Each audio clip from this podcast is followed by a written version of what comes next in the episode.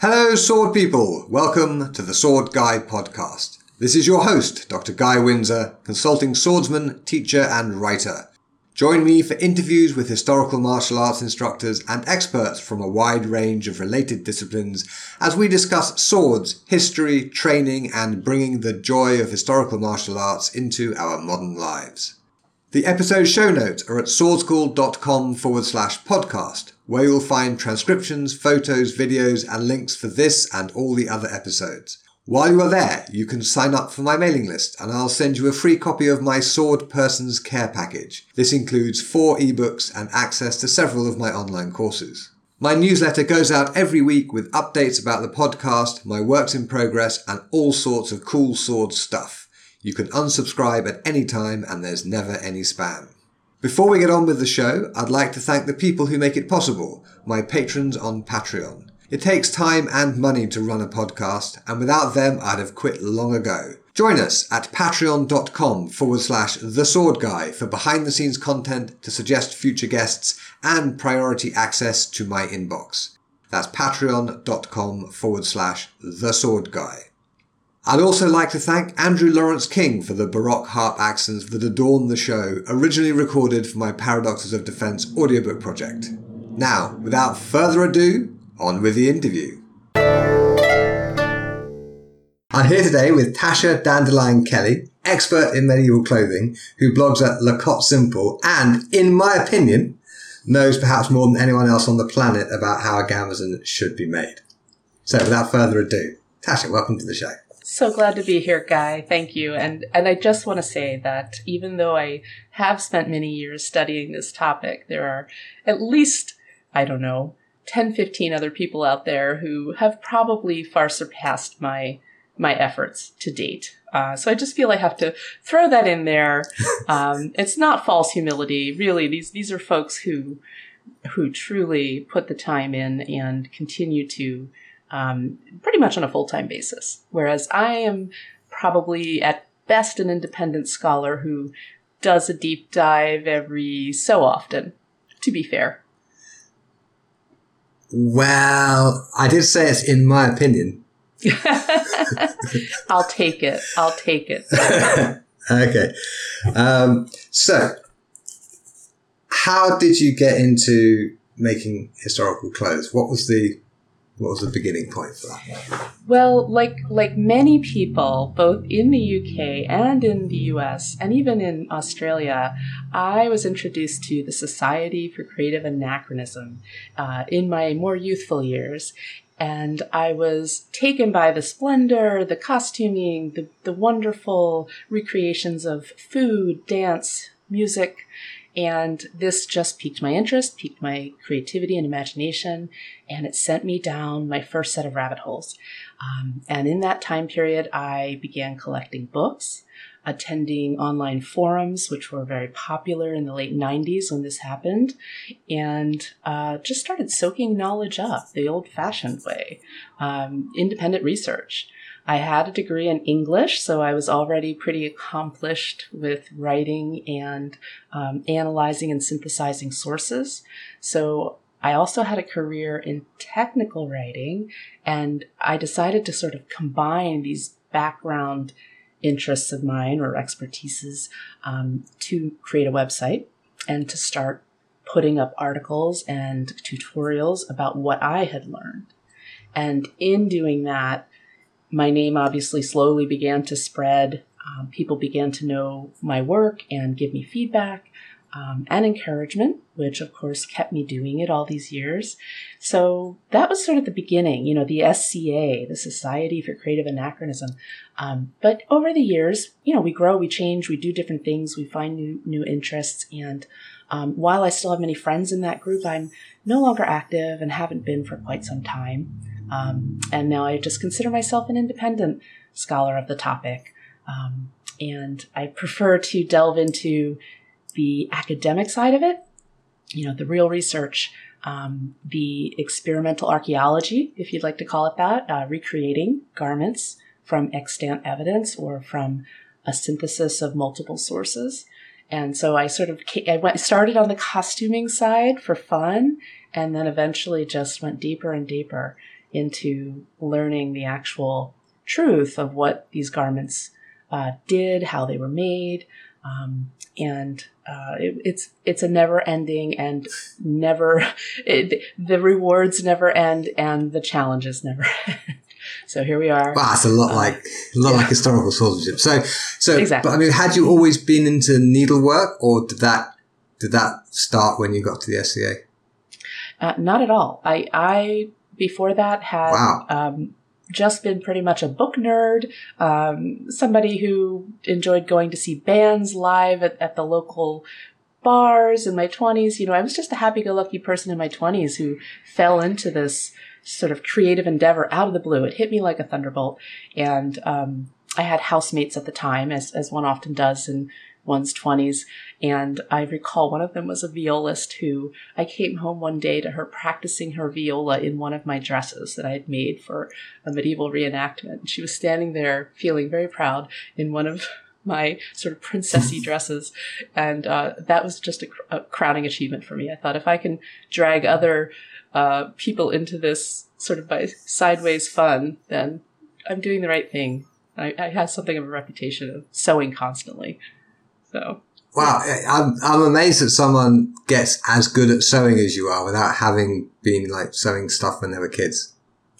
Well, that's actually a good point. I I had an excellent teacher. She was a friend who just happened to live close by and had taught herself how to draft patterns, uh, flat patterns from measurements of the body.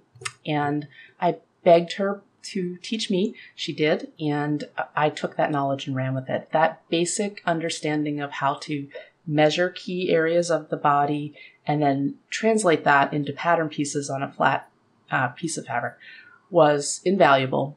And with that, I could extrapolate so much more. I didn't need a formal education to to do that. Sure, and and to my mind, that that does sound like the hard bit. It's getting the measurements right because I mean, the actual sewing, like even I can do a, a reasonably straight bit of backstitch, right? Sure. So that's that's re- but but the taking a three dimensional thing like a body and then cutting out two dimensional pieces of cloth that all fit together so that they reproduce the shape that fits to the body. That I mean that that goes to places that my brain doesn't go.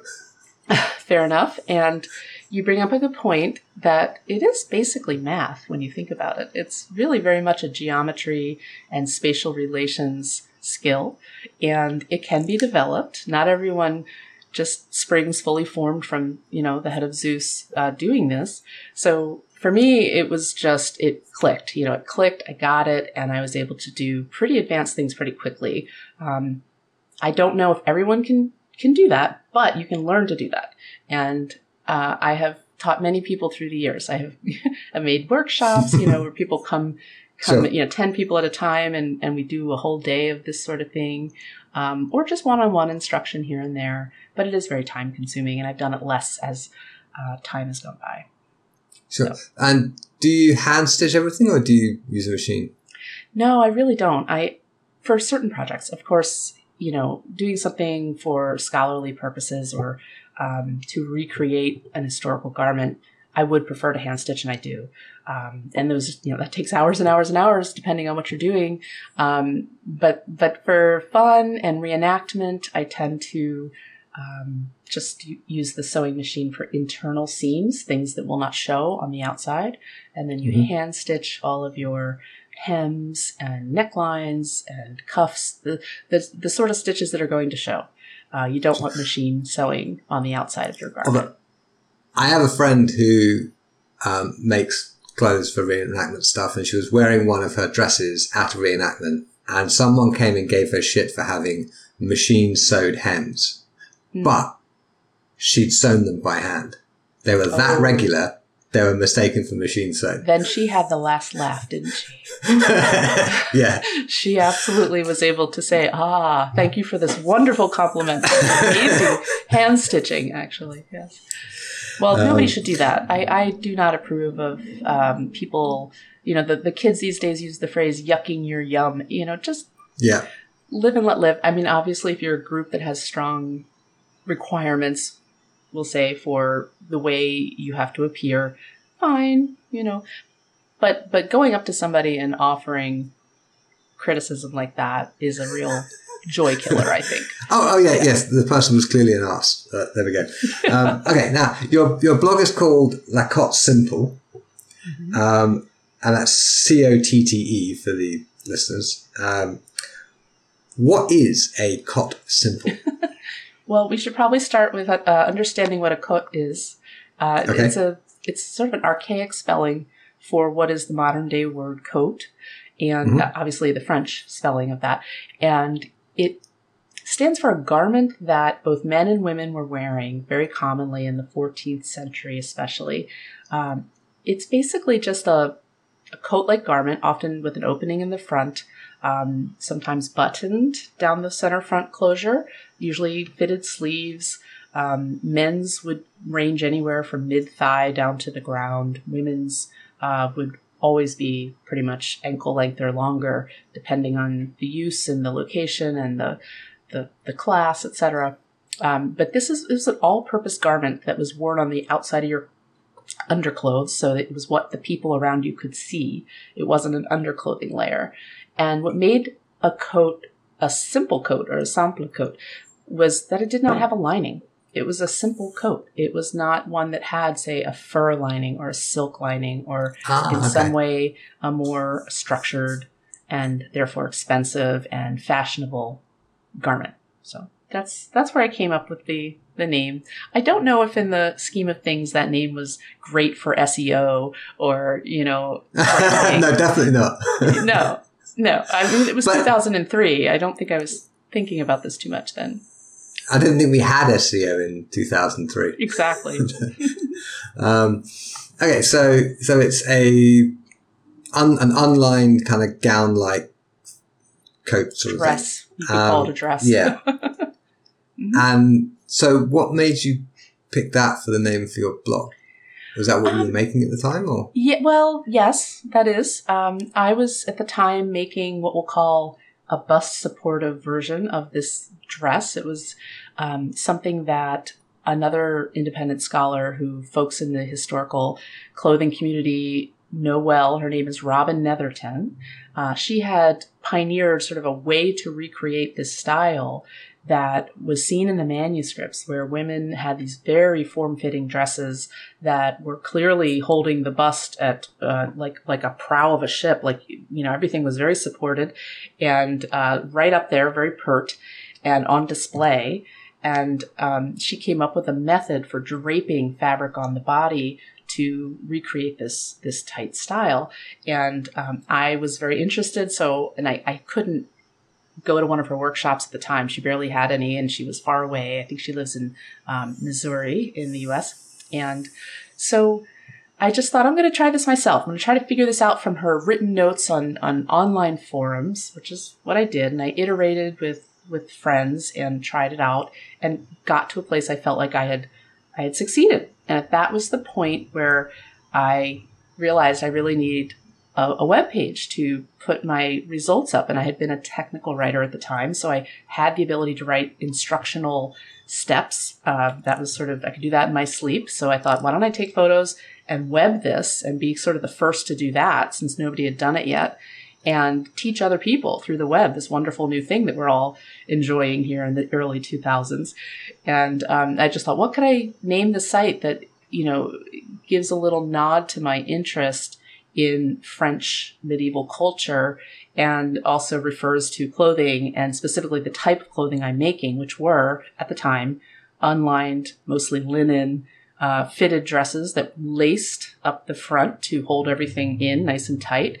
And I thought this is this is a good name. It wasn't a good name, but now it's it's too late now. It's too late now. It's been you know 19 years. So yeah. So yeah, a bit, a bit late for a rebrand.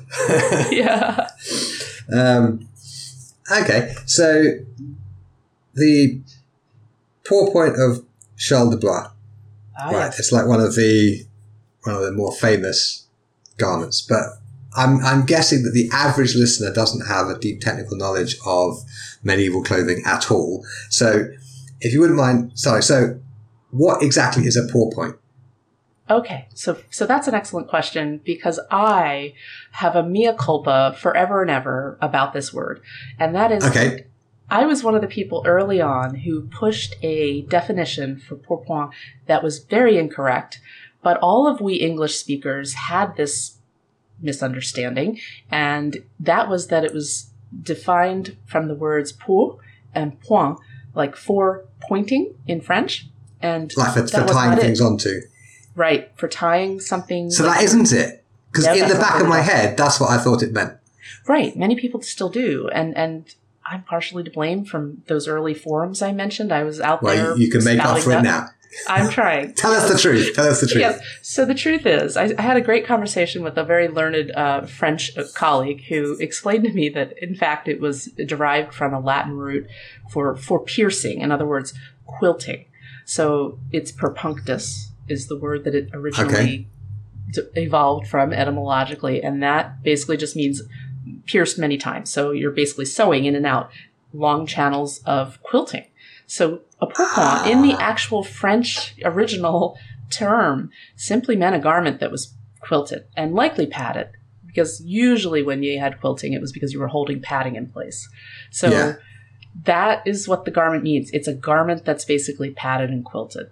So not a garment for tying stuff to. Not at all. And That's a so But you, So- you do often tie stuff to pourpoints. You do. You can. Yes. And in fact, the original Charles de Blois, which you mentioned, has ties uh, attached to it, sewn to it on the inside around the waist, sort of the waist hip level. And the the understanding is that that's to hold up some either some joined hosen or some what they call tailed hosen, which are form fitted. You're going to have to tell us what those are. Yes, okay. I Joined shall. hosen. Sure. Joined hosen are uh, tail. Uh, they're leggings that were worn by men at the time. They went all the way up the leg and uh, wrapped around the entire uh, groin and, and backside and covered, sort of like pants, but they were just a lot more form fitting.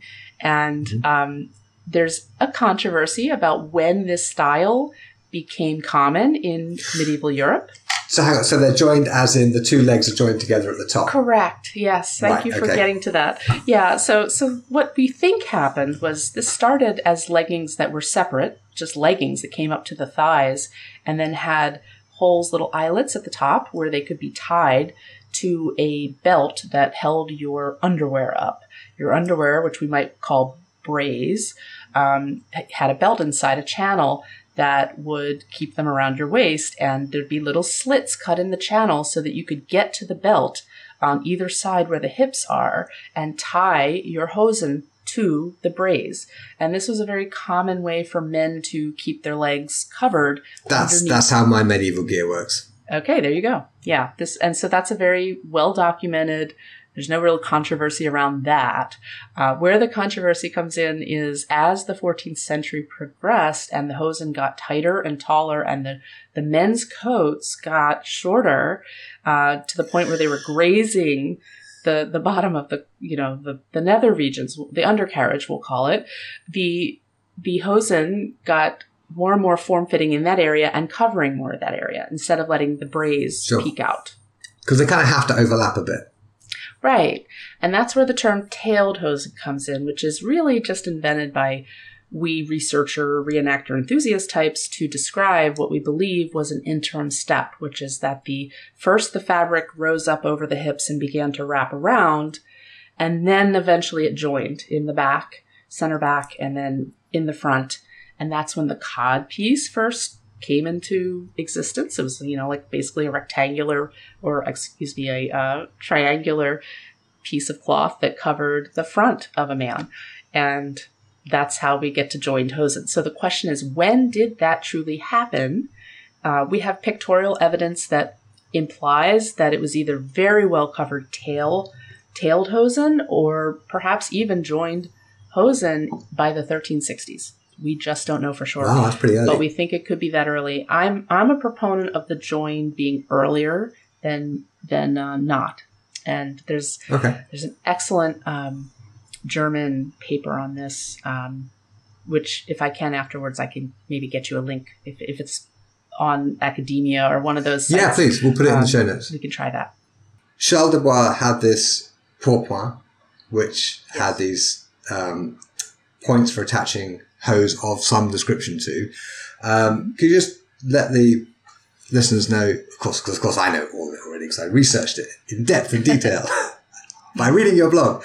Um, who is Charles de Blois um, and what exactly is his pourpoint? What is it like?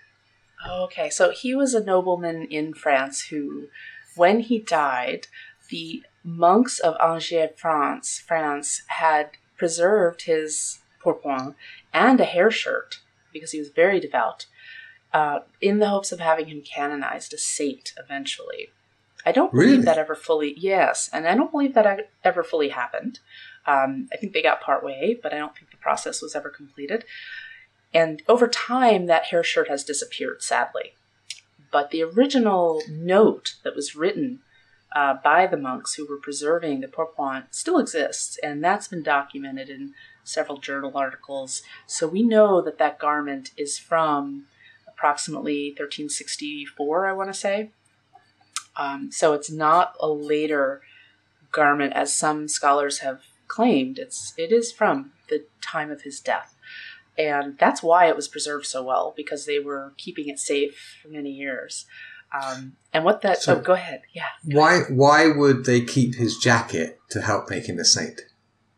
Well, the, in this time period, there was a long tradition of preserving items from somebody who was considered saintly, so that if they became saints, there would be something reverential to. So they could have cut it up into a thousand pieces and sold each each Sell bit as a relic of Saint Charles himself. That's very cynical of you, Guy. I'm not But far off, though, am I? you may be correct. Yes, you may. You may. So yeah, so that's why it was preserved. We're Ah, so okay. glad it was because Sure. it is an incredibly complex and deviously brilliant form of tailoring. Uh, th- that's why we all obsess about it so much in this community because it was made from many, many pieces. It's a way of, of cutting fabric and piecing it on the body that is not used today anywhere. It's it's a long dead uh, form of tailoring, and what makes it special is what's called the grande assiette, and that translates roughly to large plate. And what that refers to is the extremely deep set armholes that were cut. Uh, we're talking really wide circles that go almost from the cla- pretty much from the clavicle all the way under, you know, down almost to the bottom ribs, all the way up the middle of the back and over the top of the real close to the neck. So what that does is it creates this space that has to be filled in with flared fabric. And that flare in the fabric provides an incredible range of motion to a physically active person. In this time, of course, it was a man, but in my recreations, I have found that it also works really well for women and especially busty women. So that sort of flared fabric fitted into that gigantic armhole is just brilliant. It, it works great. It looks good. Makes everyone look good who wears it. um, and I do hear that from people who have used. I have a pattern that I sell. It's a more like a book, a pattern book, uh, that describes how to make one of these and gives you a pattern that you can cut out, tape together, and then use to make one of these in your size. Um, and they all report back how much it works for them. And we're talking every kind of body shape. It works for everybody. It just requires tweaking because it is a complex pattern. Sure. Um, and so the reason this comes up usually in, say, martial circles, people who like to recreate uh, historical European sword fighting and the like, is because this upper body configuration is so comfy and extremely versatile and great for physical activity. It's it's it makes a wonderful wrestling jacket. It makes a fantastic gambeson. It can be adapted for all of these techniques, and you can feel like you're doing something that would have been accepted in the time period that you're studying as well. So was his pourpoint um, an arming garment of any kind, or was it was it for show? Was it for like you know, feasts and whatnot? That's yeah, that's a great question, and um, I'm pretty certain that there was nothing martial about this garment. This was a Okay. what we'll call a civilian or peacetime sort of fashionable garment that he was wearing. Um, we don't have evidence of um, any of the sort of stains that one would expect to see in a garment that had been used martially, certainly. Mhm. And um, there aren't the kind of points that might have been installed on an arming garment that's intended to be worn, say, underneath armor, which that would be the only way Yeah. this could have been worn would be under the armor because it is so form fitting. Yeah, my, my arming jacket has lots and lots and lots of eye holes in it, exactly for putting points through to tie bits of armor on. Exactly. yeah. And if it's lacking that, you'd, you'd wonder how the armor would stay on. hmm Exactly. So so it was Okay. just originally a lightly uh, padded and then quilted and simple uh, horizontal. Uh, well, not horizontal. I mean, it is horizontal, but the lines are uh, parallel to each other, so it's a very simple quilting pattern throughout the entire garment. And that's why we call it a pourpoint because it is just a quilted quilted. quilted garment. Okay, and am I right in thinking you, you travelled and actually inspected it yourself? Well, I inspected it through glass. I did not get a chance yet in this lifetime to take it off of the form and, and do a hands-on Ah. inspection of the Charles de Blois. I have done, I've written a lot about it. My website Sure. is full full of uh, articles, speculative articles, in which I uh, derived the width of the fabric that was used to cut the original, um, and just in general discussing the Grand Assiette and how it works. Um, as I mentioned, I have this pattern book that I sell that helps people remake them themselves. But that one, that one garment is not one that I've taken off of a of a mannequin and actually examined myself. I've only seen it in person. So, ha- have you had a chance to examine any medieval clothing in person? Ah, yes, yes, I have. Tell us about it. well, I'll start first by mentioning there is a mysterious arming garment that's at the Philadelphia Museum of Art in, Phil- you know, in Philadelphia, in Pennsylvania, in the U.S. That is purported to be somewhere between the 14th and the 17th century. Um, it has not been carbon 14 dated to confirm one way or the other, but I was able to examine it many years ago. I would say probably 2006, somewhere in that time frame. And my feeling is that it's from the 15th century. um, Okay. But but I'd have to go back and examine it again because I lost all of my notes, guy. I was very sick the day that I examined it. I was just I had a cold, but I was determined not to miss my opportunity, and I showed up like a bad person who should not do that because when you have a cold, you should not be around other people. But I did, and I examined This it. is pre-COVID. By Yes, right. it's after Well, COVID, people care about this. stuff. Pre-COVID, this was normal behaviour. Everyone right. did it. You're right. So I think you're and all right. So, but but I really I just um, sabotaged myself because I was so foggy headed. I managed to lose my notes almost immediately. so Oh I would like to re-examine that one and maybe one day write something about it. I do occasionally uh, touch base with the curator at the PM, Philadelphia Museum of Art and um, ask if I can get in there. And I've been told that the conservators are very strict about what gets taken off of the mannequins, so that hasn't happened yet. But the other garment that I was able to study is uh, one that I affectionately refer to as Red Charlie, so that I can differentiate him or him. I'm I'm gendering this garment. Um, What is I- it? Is it a man's garment? it is a boy. It's a young boy's garment. Fine. Then, then gendering Yes. it, I think is There perfectly we go. legit. Yes, it was the future king of France, uh, Charles VI, uh, a- as a child, purportedly wore this little red coat armor that is held at uh, Musée des Beaux Arts in Chartres, France. And that garment is on display there, or at least it, it has been. I don't know if it is right now, but it is this very small, for an eight year old, or I'd say, eight or nine year old child, very thin, would have worn this, and it would have been most likely you know, what they call parade armor in the sense that it would have been uh, for display, for courtly activity. Um, obviously, an eight or nine year old is not actually going to battle, um, but there's no way this garment would have fitted, fit anybody older. Um, my son, at the time that I was recreating this garment, after examining it, was seven and he could barely fit it. So that Right. sort of, you know, Yeah. led my understanding of how old this kid had to be when this happened, when he was wearing this. And that garment I was able to study with the help of the Antiquary Society um, there in England. They gave me a grant to travel um, after I submitted my proposal and had permission to go take this one off of the mannequin and actually study it. So I, I went in 2011 and um, took a few friends to, to help out, and we spent a few hours with it and measured it to to the point of like you know every single measurement I could take, um, and all the details of the construction. I had some insights that were new to me, um, which had been the whole purpose of taking that garment off the off of the mannequin was was how was this thing made so that it created this amazing chalice like silhouette that is so iconic in the late 14th century? And i got those answers by actually so, so how was it made? it. it was complex.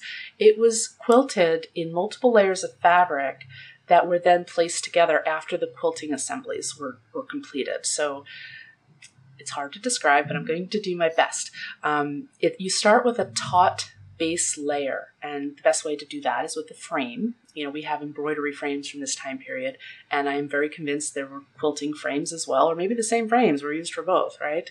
And so you'd stretch this taut rectangle of fabric uh, on there, and then you would place on top of it padded channels in the shapes you wanted, and you'd stitch fabric over and around those channels. So, in other words, you're not stitching first and then stuffing.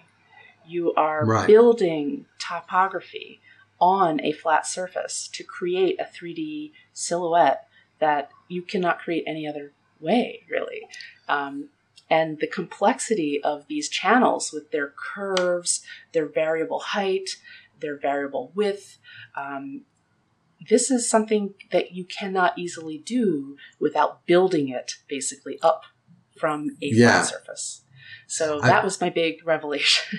the, the only making stuff I do in the physical realm is woodwork. And thinking about how I would make something like that, like you, yeah, building it up and then covering it. It's a bit like how, how we occasionally use veneers to create curved surfaces. Oh, So interesting. you, you, you, you have your, your stable base and then you create whatever shapes you want on top of it. And then you cover that with a thin sheet that's the, the thing you want people to actually see. That's a really interesting sort of cross pollinating thought. Yes, I, I, Hmm. I like it.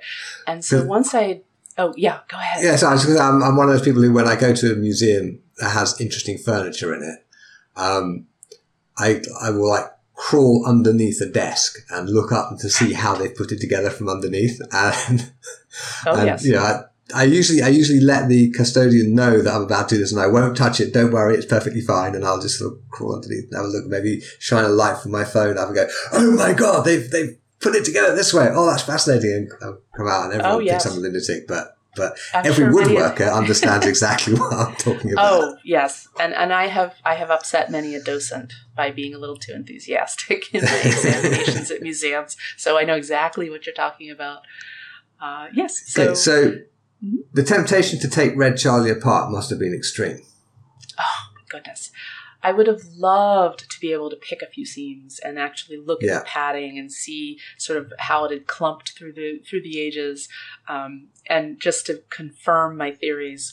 But but I was able to feel it. You know, I, I spent hours touching it and feeling it, being able to rub the layers together so I could see how the layers interacted. Oh, wow. Um, Okay. And it was here's a side note: the the curator when when he took little red Charlie off of the mannequin, he literally just unzipped it. It's buttoned from top to bottom, and he just went and He didn't. he did.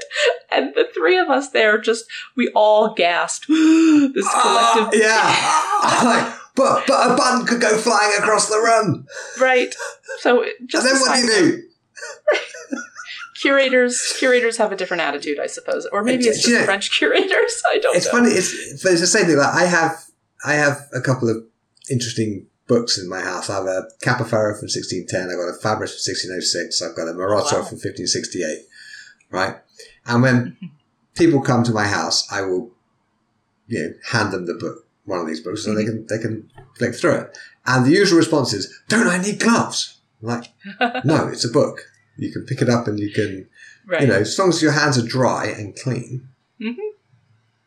Yes, fine. this this was uh, quite the awakening to the difference between how we were planning to treat the garment versus how he was uh, thinking or, or treating the garment. Um, and and so that day was just a highlight of my life. Obviously, just, I will always look back on that as just a magical dream come true to be able to a handle the garment for that long and b actually learn something new and bring that knowledge back into the world because until then i don't think anyone had written in any detail about that particular quilting technique. And uh, i did write an article after that uh, and submitted it to uh, Waffen- und Kostümkunde, which is you know very respected um, journal out of Germany that publishes in multiple languages, including English, and uh, it specializes in that intersection of martial topics and textiles. So it's perfect. All right. Perfect. Perfect uh, place to, to publish. Yes. Okay. So, what about the garment told you that it was put on a quilting frame and then the quilt the quilting material was laid out and maybe stitched down a bit and then the top layer was put down on top Yeah. how did you ex- how did you get that from the question. garment So the way I got that was in the in the physical examination as I was feeling around in uh, feeling what the shapes were and where the stitching went. It was clear that the stitching was not going through any padding. It was just stitching the layers of fabric together. And so that told me right away that there were these channels in which there were padding rather than just laying down Sure. a sandwich of padding and stitching through it. And so that was the first revelation is, oh, okay, so this is channeled padding, not a sandwich format of padding where it's Yeah. all just layers laid flat and then stitched through. So once I realized that and I was looking at the complexity of the curves and the variability of that height and width of the channels, I thought, how would how would I do this? How would I sew this up? And the more I thought about it, the more I thought, I, I don't think I could pre-plan this correctly, where I'd have the channels being, you know, sort of loose before the padding went in there. There was no way to understand how that how to lay that out and stitch it without the padding already being in place. And then I realized that the two, the interior uh, lining layer and the exterior fashion layer were mirrors of each other. They both had the same design and stitching method going on, and the padding was the same in both of them, exactly were mirrors of each other. And there was this, when I rubbed the two layers together, I could feel it was basically flat on the inside. There were no bumps or ridges on the inside. And it all just kind of came into my mind, the cross section of it, which was this deep so hang on, is it is it three layers is it is it is it lining padding and then exterior layer or is it lining padding interior layer padding exterior layer the first thing. It's it's basically thing, the, okay. that that taut layer. Then there's Yeah. padding. and that's then so that's the lining Yes, well, both Right. of them. They both had the same. Well, let me back up. The lining was was three different materials. There was a flat layer, the padding, and then one more linen Yeah. layer over that. The top layer was that repeated, but with one more layer of fabric on the top that was silk. So it, it came to a total of seven layers. Three wow comprised the lining, four comprised the uh, the the outward facing fashion side, and that's just the body. The sleeves were done slightly differently. Uh, they were they started the same way with the flat taut layer and then the padding and then the, the linen shaped over it, and then the makers just turned that over, and instead of making a whole new fresh taut layer up upon which the topography was built, they just used that same piece and stitched the fashion layer right on top of it. And then they offset the stitching by like a few millimeters so that it wouldn't show through on the other side. Um, Wow. And, the, and the, so the sleeves are slightly less. Uh, they're a little, uh, little less um, thick, one less layer of fabric. And that's how Wow. it, it was made. And this was all described in a very basic way in the original museum catalog. And it left people vaguely knowing Mhm. that these layers existed, but not knowing how they worked and why. Why did we have all these layers? What what was really going on there? So that's why that inspection in person was necessary to satisfy geeks like myself who who wanted to know exactly how this all came together and, and was made. But here's a really extraordinary thing that must have taken a long time right? I mean, even you have, you have, yeah, you have several craftspeople working. Um, even so, it's going to take a while. And you have a kid. I have two kids. Buying shoes for children, it's you're shooting at a moving target. Yeah. Oh, yeah. Um, so, but this incredibly sophisticated piece of clothing is made for a child who is presumably growing. yes, and I can. How I the predict, hell did they make it so that it fit? I can predict about. Um, so, so we had, of course, in this time period, there were apprentices, journeymen, and Mhm. experts or masters and guilds, and yeah. and I'm sure that this was originally created by the king's armorer, who probably had um, a whole group of people just for such tasks to sit around and sew all day long. And in my recreation, it took me about 200 hours without expertise. And so I'm thinking that with expertise and experience, this would probably have been reduced to about half that time. So about 100 hours, Sure. maybe 150, depending. And you know, when you have four or five people all doing different uh, sections of the Mhm. of the patterns um, on their own little frames, you could knock this out very quickly. Uh, because again, labor was much cheaper, right? It, it Yeah. was, uh, it was And, and you're the heir to the King of France. You can probably afford it. and that too, absolutely, yep. So yeah, I would I would guess they could have knocked this out easily in a week, easily. Wow. Oh, Yeah. Okay. Yeah. Your math. Your math adds up. But it's, it's astonishing to th- your math adds up. Yes. But it's Yeah. astonishing to think of that level of clothing being produced that quickly. Right. And yeah. it's not not not, it's- even not even a seven year old grows that fast. Right, exactly. exactly. Yes. Okay. Now, actually, I, I skipped over something that I'm actually very curious about. Right. Sure. Um, skipping back to the Charles de Blois pourpoint, how does the elbow hinge work? Oh, I I used that term. I made that term up uh, Sure. when I was studying it to, to be able to blog or, or post an article uh, about the horizontal seam that you see in the Charles de Blois sleeve at just above the elbow, where the bottom piece, the piece that forms around the forearm, also cups the elbow. And the way it's designed is when your elbow is bent, there's this perfect, gorgeous little pocket that is available to your elbow so that you can bend your arm with no constriction whatsoever. And as anyone who's worn a very tight sleeve knows, the elbow gets it worse. You know, when you try Yeah. to bend your arm, you cut off your circulation, it, it's a little tight, it's hard to do. And so the purpose of that, what we'll call the elbow hinge, was to form that pocket um, just below that seam. And uh, when your arm is straight, it's not a particularly attractive look. It's a bit of a pouching Yeah, you've got a bulge of cloth that just outside. sticks out from the. yeah. Yes. I remember once uh, getting on a video call with a guy who was trying to recreate that sleeve, and he he said that I just am having terrible trouble making it fit correctly. There's this terrible pouch, and he put it on. And I said, "Okay, now bend your arm at a 90 degree angle," and he did, and the and the fabric just smoothed out perfectly right over the elbow. And I said, "Now look, look at your elbow." And he looked, and the look that came over his face was priceless. It was, you know, the little exploding Yeah. head emoji, where he realized, "Oh, I get it now. That's it's supposed to be like that." Yeah, it's so the and, elbow is that pocket.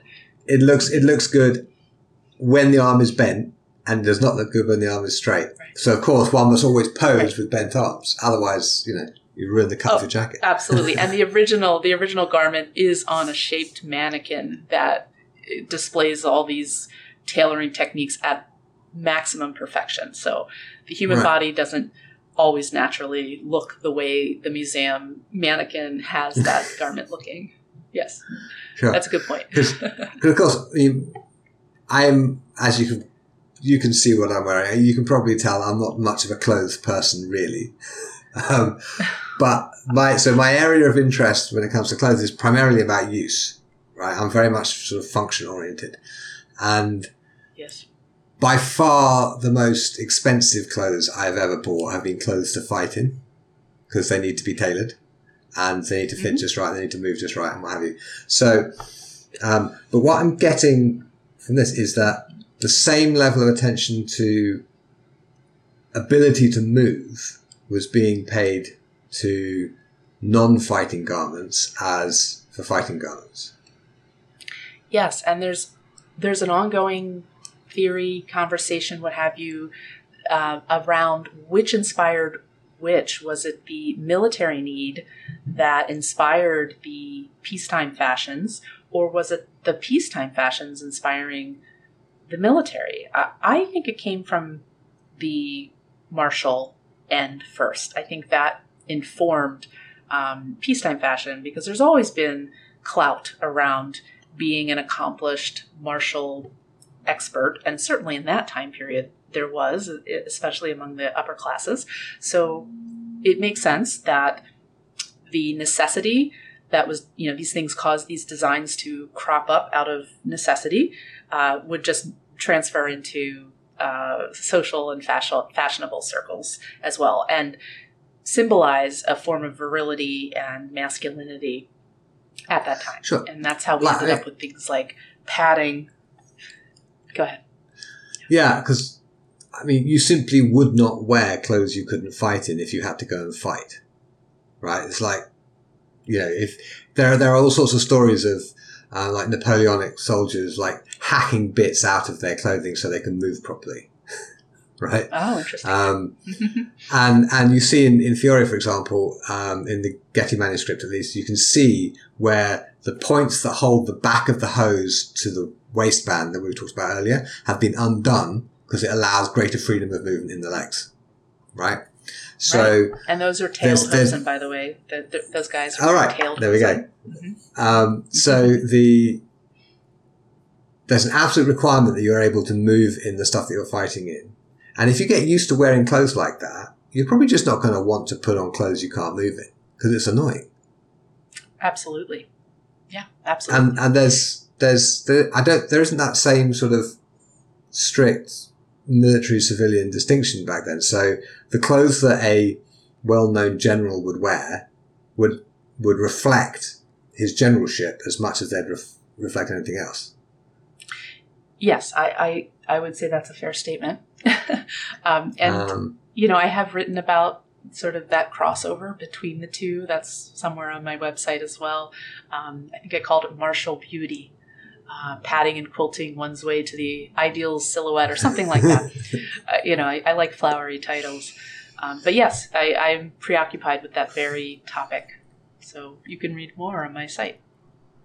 yes, and and I think people who are particularly taken by this topic, they're just going to go to your site and just just brain dump the whole thing because there's, Oh, there's an so. awful lot there to choose from. Okay, now I was chatting with my friend Jessica Finley and Mm. mentioned that I was going to be interviewing you, and she has a much deeper knowledge of medieval clothing and whatnot than I do, obviously. Um, and she said I should get you to talk about bias cut um, with reference to the finds made at Lengberg. So you have your brief. Firstly, what is bias cut? Okay, so so when when people refer to something cut on the bias or bias cut, it means that the fabric was turned at a 45 degree angle uh, so that the grain of the fabric, which is the sort of up and down, back and forth uh, of the weaving, uh, is turned at an angle and is sort of diagonal to to you standing on earth. And so that diagonal cut, when you cut something in that shape, it causes stretch. And stretch is valuable for things like we, we've spoken about hosen um, Mhm. in this time period before there was very fine, fine knitting. Uh, the stretch was achieved by turning that fabric at a 45 degree angle and cutting the shapes from it and then sewing it together so that the fabric would stretch. And uh, I think she's referring, I think she's probably thinking about some research by um, Marion McNealy, who uh, studied at great length a, uh, a couple of fragments from Lengberg um, in the company of some other researchers named Rachel Case and uh, Beatrix Nutz, who's the original archaeological uh, professional on that on that site, and Marion uh, recreated this fragment of a dress from the late 15th century, which is when these finds are basically dated to, uh, that had that technique applied. There was a, a very deep uh, set of uh, pleats that were going to be put into this dress, I guess. And so they turned it at a 45 degree angle, and that made the whole process more fluid, we'll say, on the body because of that stretch. Um, and what makes that interesting and sort of relatable back to sort of the martial garments that you know Jessica studied that I've studied um, is that we are talking about you know humps of fabric that are similar to pleats. Um, there's this grouping and, and hunching of fabric over, in our case, padding. That the question is, should this have been done in a bias cut piece of fabric, or should this be done with the fabric facing the straight grain, you know, just up and down mm. and across horizontally?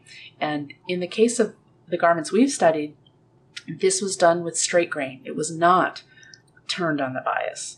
Um, and if you think about it, that makes sense. Um, bias adds. It's not. It's not going to stretch. Uh, yeah, if it's quilted, it's not going no, to stretch anyway. Right. You actually don't want it to stretch when you're dealing with a martial garment. Yeah. You you want things to be really sturdy and to stay in place. And the best way to do that is with the fabric as straight grain as possible. So I know that might be a little jargony, but hopefully folks followed what I was saying.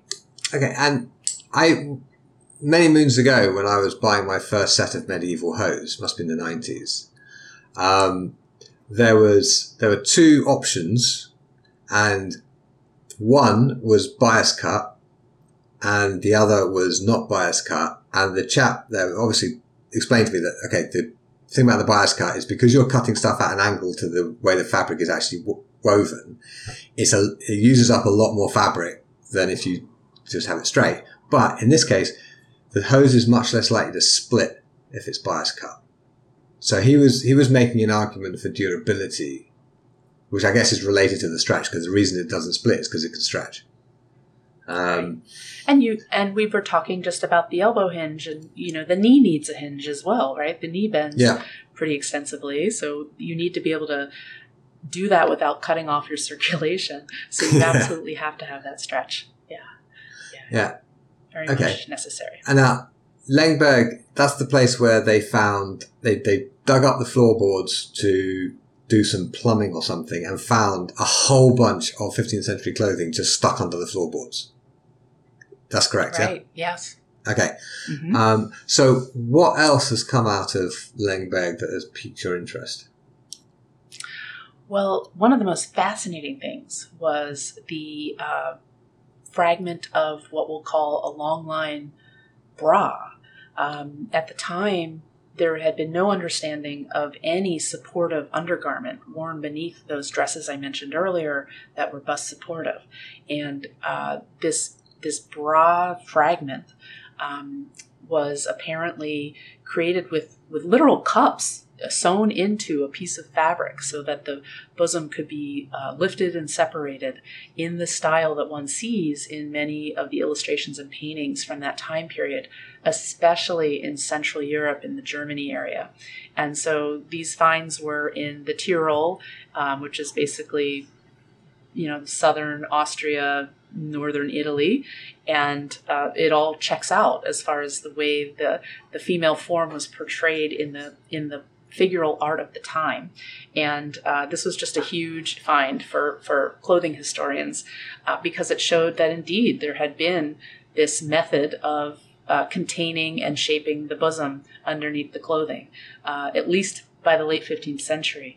Um, but there are other telltale signs that this could have well been in use earlier.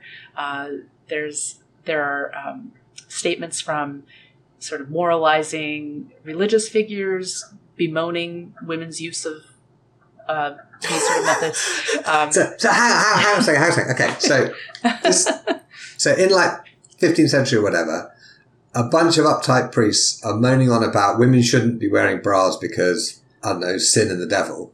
Okay, something like and that. And then, yes. and then because gravity works on everyone pretty much the same, women have been wearing bras since forever because why wouldn't they?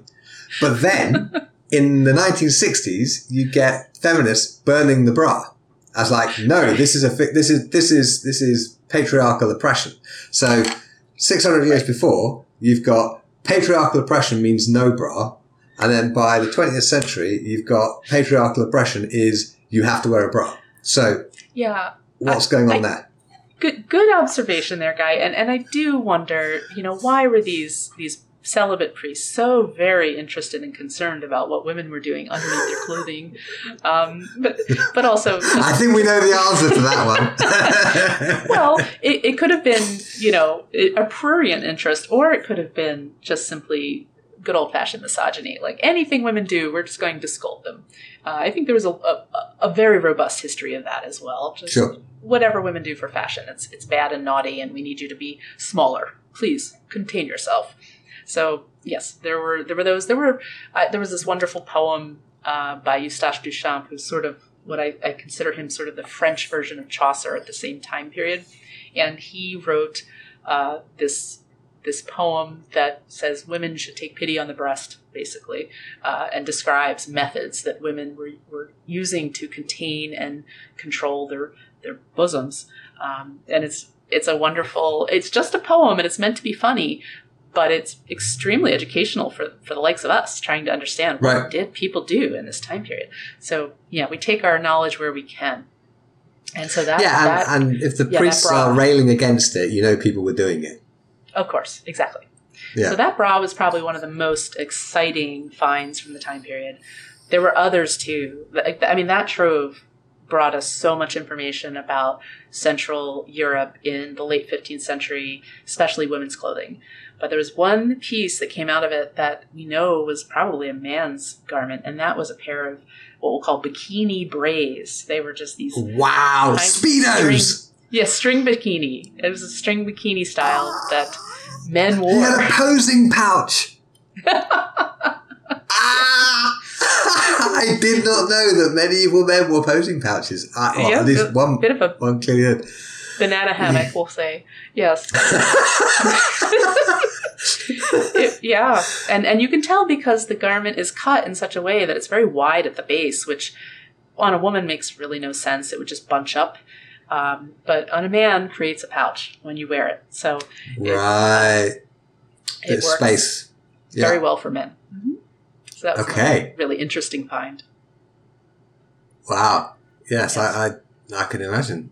Oh my Mm-hmm. God. Okay, so if there was, you know, if you had your druthers, what what surviving clothing would you get yourself permission to go and you know disassemble if you if you were allowed, or you know handle or take apart and measure and That's a great question. Uh, there are several pieces out there I'd love to get my hands on. I mean, obviously, the Charles de Blois Pourpoint is was my first love, and I have Sure. never felt it in my hands, and I'd love to do that.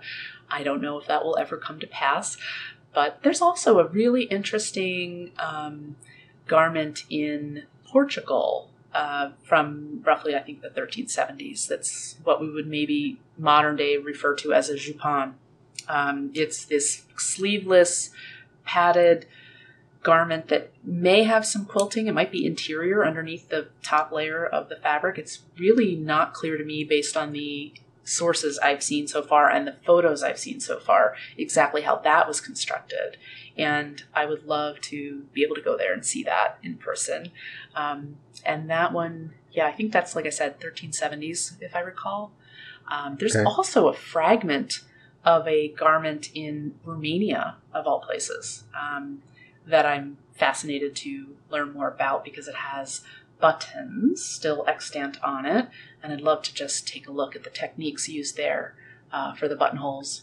Uh, another topic that is near and dear to my heart is teaching people how to do a proper medieval buttonhole. Yes, how does one do a proper medieval buttonhole? so, well, you make it. Uh, I think it should look boxy. In other words, it should look like a rectangle. Uh, the Okay. ends should be straight, and uh, you basically fill it in with buttonhole stitch from end to end. It sort of looks like a double-sided comb, if you can imagine that. Yeah. Um, And many of the extant garments do have that style on it. Not every garment, not every garment. There are other kinds of buttonholes that are certainly extant in this period. Um, but that's sort of the ideal. And in the martial world, it seems to be, or at least in the masculine um, space, that seems to be how the buttonholes were were constructed. So okay, yes. that that's completely different to holes for points, though, where be circular. Correct. And yes. and you you, Yes. The person who made my arming jacket was very careful not to break any of the threads. So she, she kind of pushed the threads of the linen apart with some pokey thing to make a little hole and then stitched around it so that the, the fabric is actually intact. So that it's, it's much less likely to tear. So with those buttonholes, are they using like a chisel to kind of cut out a, a slit or? Exactly so. Um, in the case of Okay. buttonholes, you can't avoid. You have to cut the. the You have to cut it, yeah. Yes, but you are correct that for the eyelets or you know the holes that were made for points um, are usually best created by using an awl that graduates from pointy up in size to circular, and then you you know, just wedge it in and sort of. I don't know if those sound effects will come across well in audio, but um, you do want to spread them and break them as least as possible. And then there's two sewing techniques you can choose from uh, that are both uh, documented to this time period, which is you can either use a buttonhole stitch to make sort of a sunburst where your knots on the buttonhole stitch are facing the hole, not outside on the fabric. Um, that comes later. That's sort of a, a method that uh, evolves decoratively later in the 16th century. Uh, but for the 14th and probably 15th century, the buttonhole stitch was applied so that the knots reinforce the opening, which has obvious benefits, right? We want we want to keep those openings strong and tense and able to withstand the pressure of a lace really pulling on it. And the best way to do Mhm. that is with a buttonhole stitch that's just done spirally or not spiral circularly. Um, the other option is just plain old whip stitching, which is just looping the thread in and out of the hole, and uh, again making that starburst uh, look from it. And so both both exist. Um, I use the buttonhole Okay. stitch because I like to reinforce the the eyelet. Okay, so but for your buttonholes, how would you like people to do it? With the buttonhole stitch, which is a, a known documented stitch. I, I don't think I should try to describe it here, but it, it essentially forms a knot. Each stitch creates a little knot.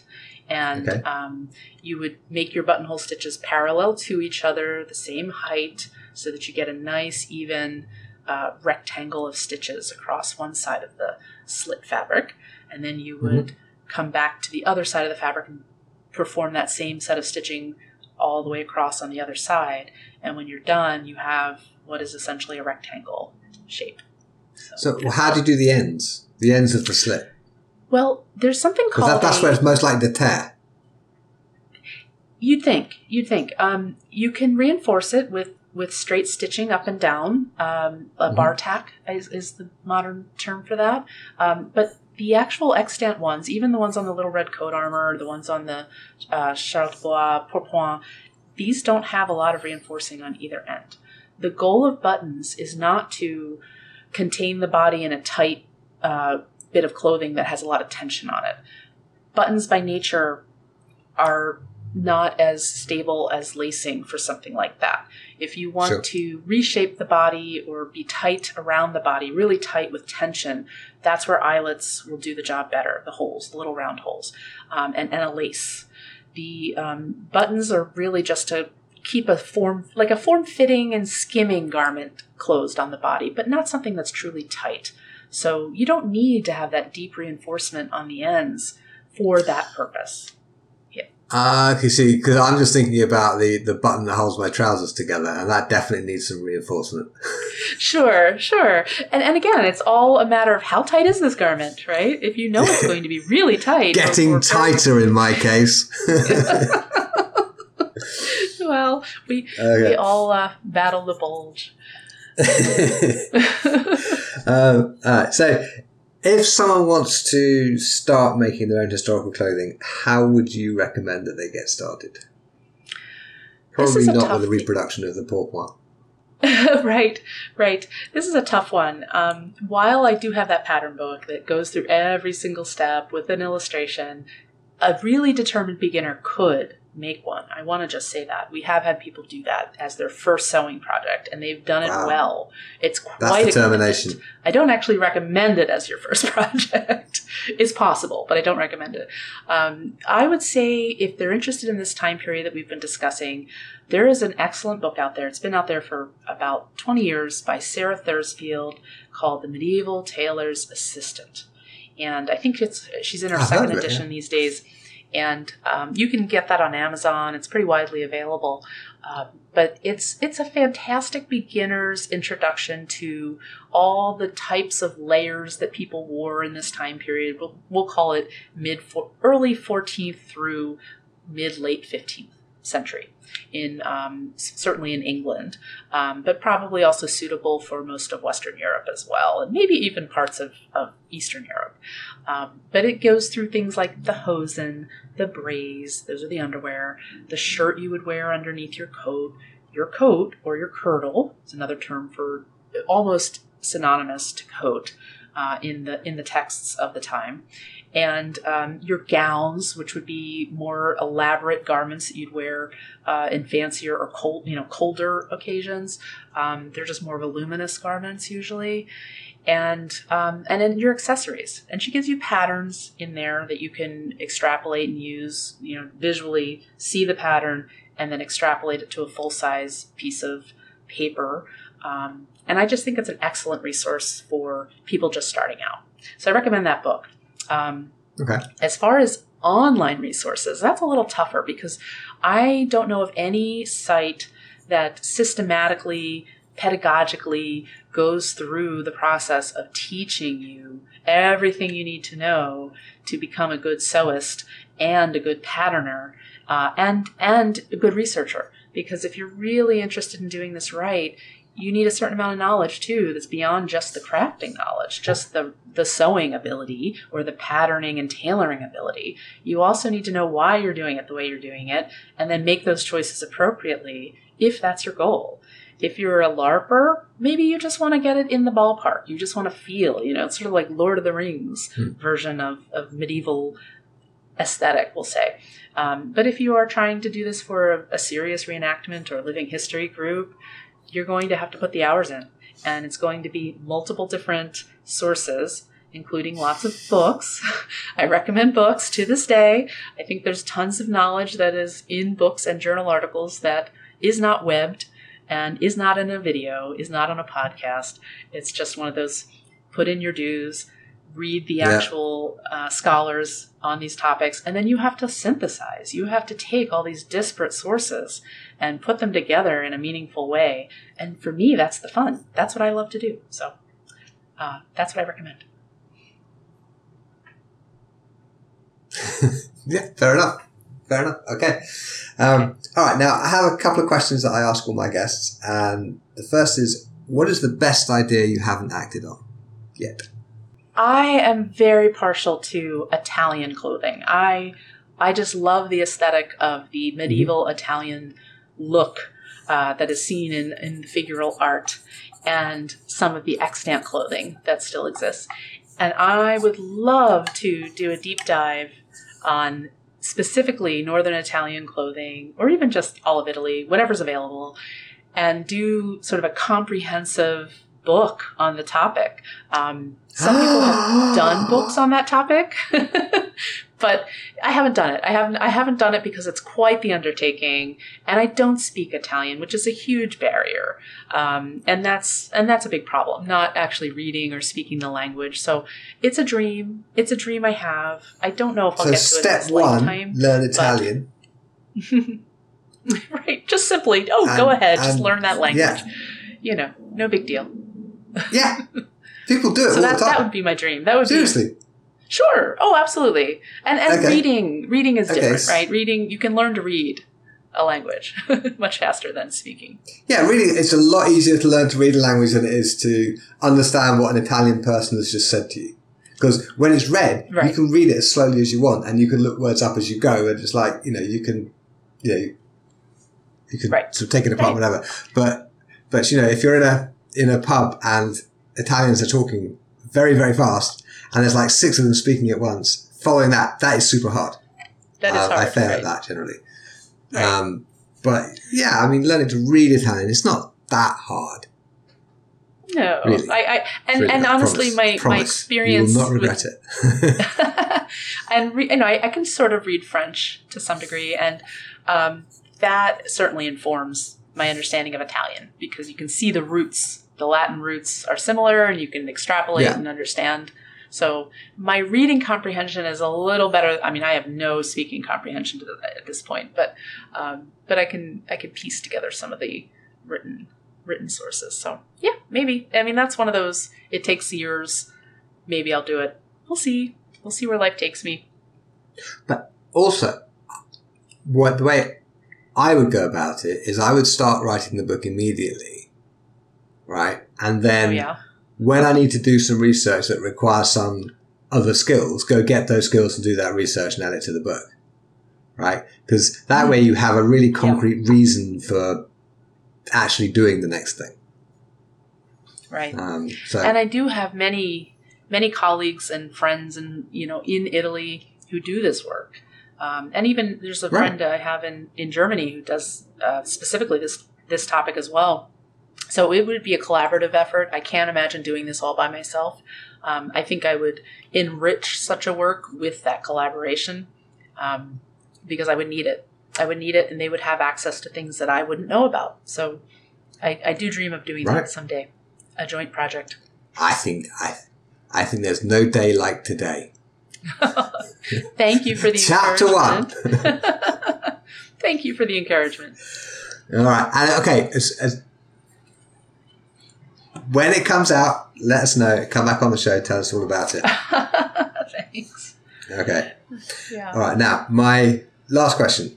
Somebody gives you a million dollars to spend improving historical martial arts worldwide.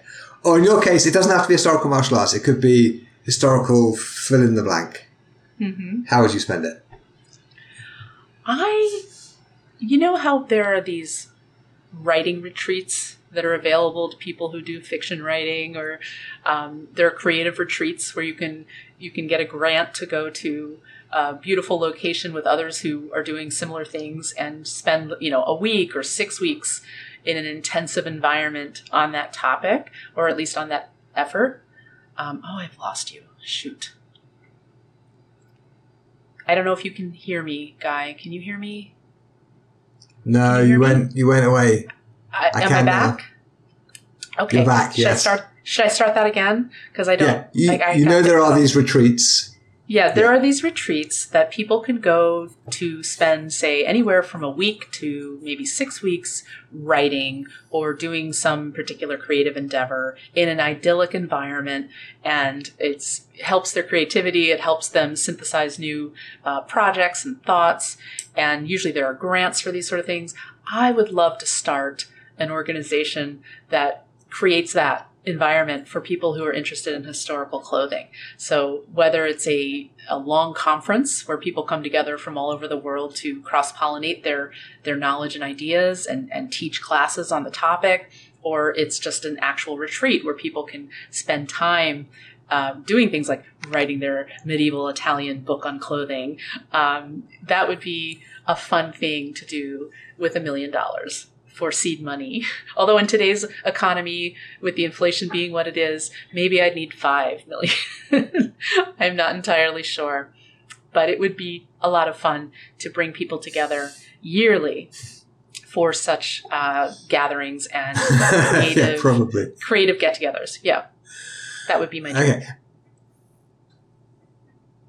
Yeah. Sort of like, sort of like what you know. Greg, my husband, has you know he, he's involved with WMAW, and there are others like that, like sword retreats. You have sword retreats, similar. You know, like it would be great to have an historical clothing retreat. So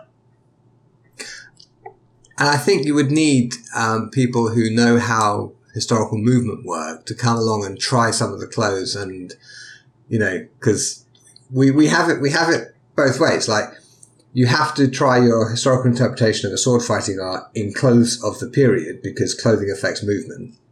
Um, but if we know that this motion was required in this art, therefore that clothing must be able to accommodate that motion. So the the information flow goes in both directions. So I think I think when you organise one of these things, you should invite me to come along and model the clothes and make sure that they move properly. It's a great idea, guy. You're that's a right, good idea, and that that is really true. That people need to use the clothing so that you can improve the cut and the function of it over time. And that's how I that's how I became somewhat of a tailoring expert. Was giving my clothing to people actively using it in a martial context and then getting their feedback, and that would improve the next version that I created based on their your, their use. Yeah, absolutely. There we go. Excellent. Well, mm-hmm. if I had the money, I'd give it to you. Thank you. Brilliant. Well, thank you so much for So- joining me today, Tasha. It's been lovely talking to you. it was great talking to you too, Guy. Thank you for having me. This has been a delight.